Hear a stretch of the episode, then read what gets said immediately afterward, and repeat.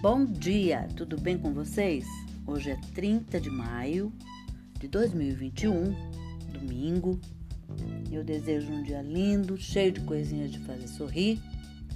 A receita de hoje é da minha mãe. São umas panquecas maravilhosas que eu nunca comi, a mais fácil que eu conheço. E ela serve também para salgada e para doce. E os ingredientes que você vai precisar são uma xícara de farinha de trigo, uma xícara de chá de leite, uma colherinha de chá de sal, 3 ovos ligeiramente batidos, uma colher de sobremesa rasa de queijo, óleo para fritar a massa, né? Quase unta a forma com óleo, não vá carregar a frigideira com óleo, porque é bem pouco mesmo. E sempre a primeira panqueca que você vai fazer, ela fica feia. Pode ficar tranquila que isso é para todos.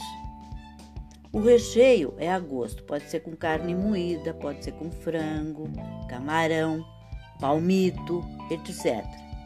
Melhor fazer toda a massa e deixar reservada aguardando o recheio, sabe? Você pode até bater no liquidificador.